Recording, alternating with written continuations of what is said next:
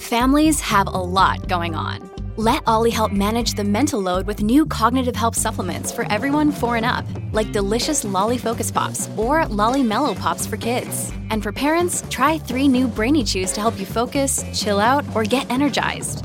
Find these cognitive health buddies for the whole fam at olly.com. That's O L L Y.com. These statements have not been evaluated by the Food and Drug Administration. This product is not intended to diagnose, treat, cure, or prevent any disease.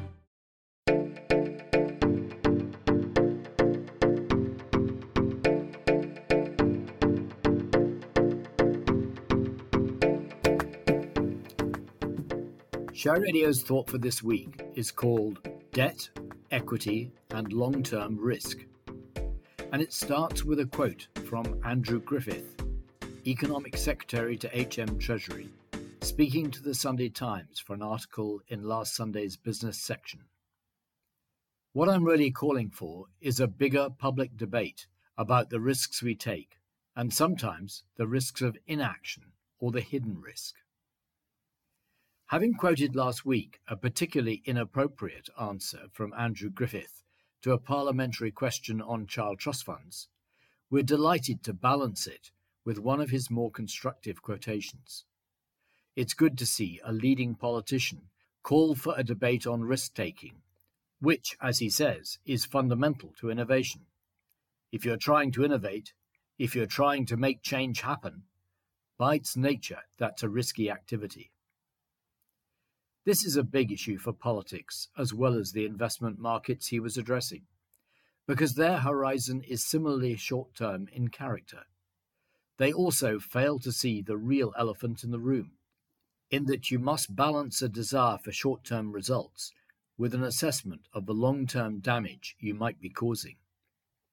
There are two prime examples of this in the financial world the extent to which we have allowed debt to displace a sense of ownership and participation, thereby imposing a massive burden for future generations to bear, and the insidious leeching of equity stock owning returns for the benefit of the private equity sector, thus denying long term quoted stock markets the capacity to deliver results commensurate with the risks that investors take. These are both issues driven predominantly by HM Treasury, Andrew Griffith's own department.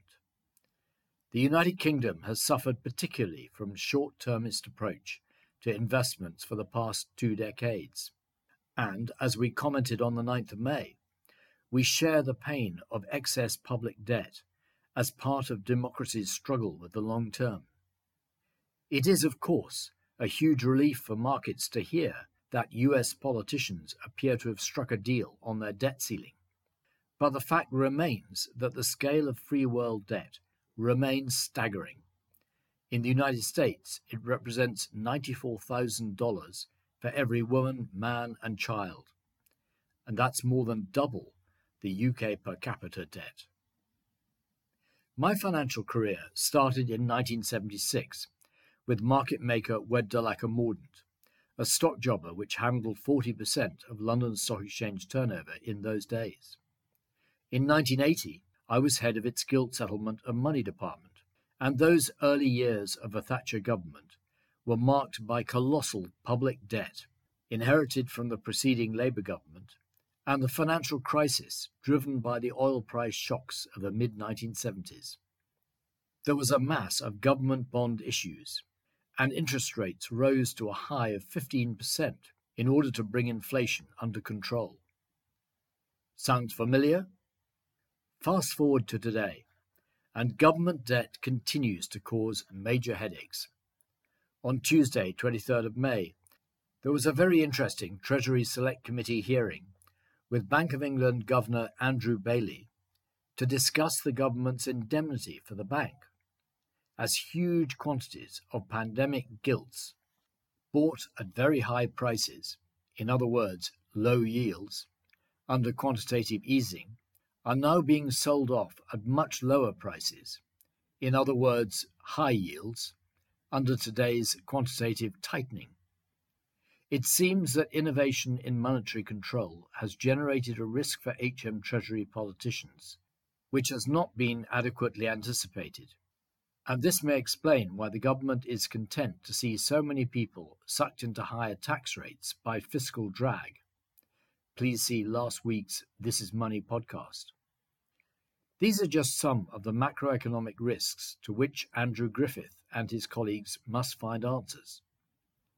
The Conservative government is between a rock and a hard place because logic says that it is spending far too much in electoral bribes for wealthy old folk, particularly in the health service. But these are the very people on whom their electoral success or otherwise will depend in 18 months' time. But debt is not the only creator of long term risk conundrums. Over the past 20 years, far too much leeway has been given to private equity, which has enabled these exclusive companies to strip wealth creation out of so many business enterprises that should be on the quoted public market. And I include the fate of my own company, Share plc, in this respect. The private equity time horizon is typically five years, ironically, the same as governments in the United Kingdom. And over that period, they seek to maximize capital gain, often with significant borrowing at tax subsidized interest rates. The end result is more often than not a trade sale. But if the investment does return to the public market, you can be sure that its premium will be well reflected in its issue price. This may suit the short term serial entrepreneur, but it doesn't build long term businesses, which are what Britain needs. Between 2017 and 2021, London's share of international initial public offerings, that is, IPOs, fell from 19.5% to 9.1%. But let's not blame the London market's demise entirely on Brexit because private equity wealth stripping must also take its significant share of the blame. Again, short term motives are creating long term damage. If you want to see a full appreciation of long term investment benefits, you have to look across the Atlantic to Berkshire Hathaway, where Warren Buffett has been a shining example of an investment culture that Andrew Griffith says he wants to foster here in the United Kingdom. And finally, what of a contrast between debt and equity as a driver for long term innovation? The answer has to be to look for a better appreciation of fostering that sense of ownership and responsibility which is inherent to equity stock ownership, unburdened by debt or other forms of leverage. We need to recover an understanding that equity stock ownership, a part share in a business, is the best surrogate for investing in human enterprise that we have.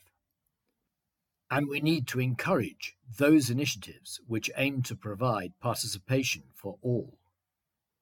At Evernorth Health Services, we believe costs shouldn't get in the way of life changing care, and we're doing everything in our power to make it possible. Behavioral health solutions that also keep your projections at their best? It's possible Pharmacy benefits that benefit your bottom line? It's possible. Complex specialty care that cares about your ROI? It's possible. Because we're already doing it. All while saving businesses billions. That's Wonder made possible. Learn more at evernorth.com/wonder.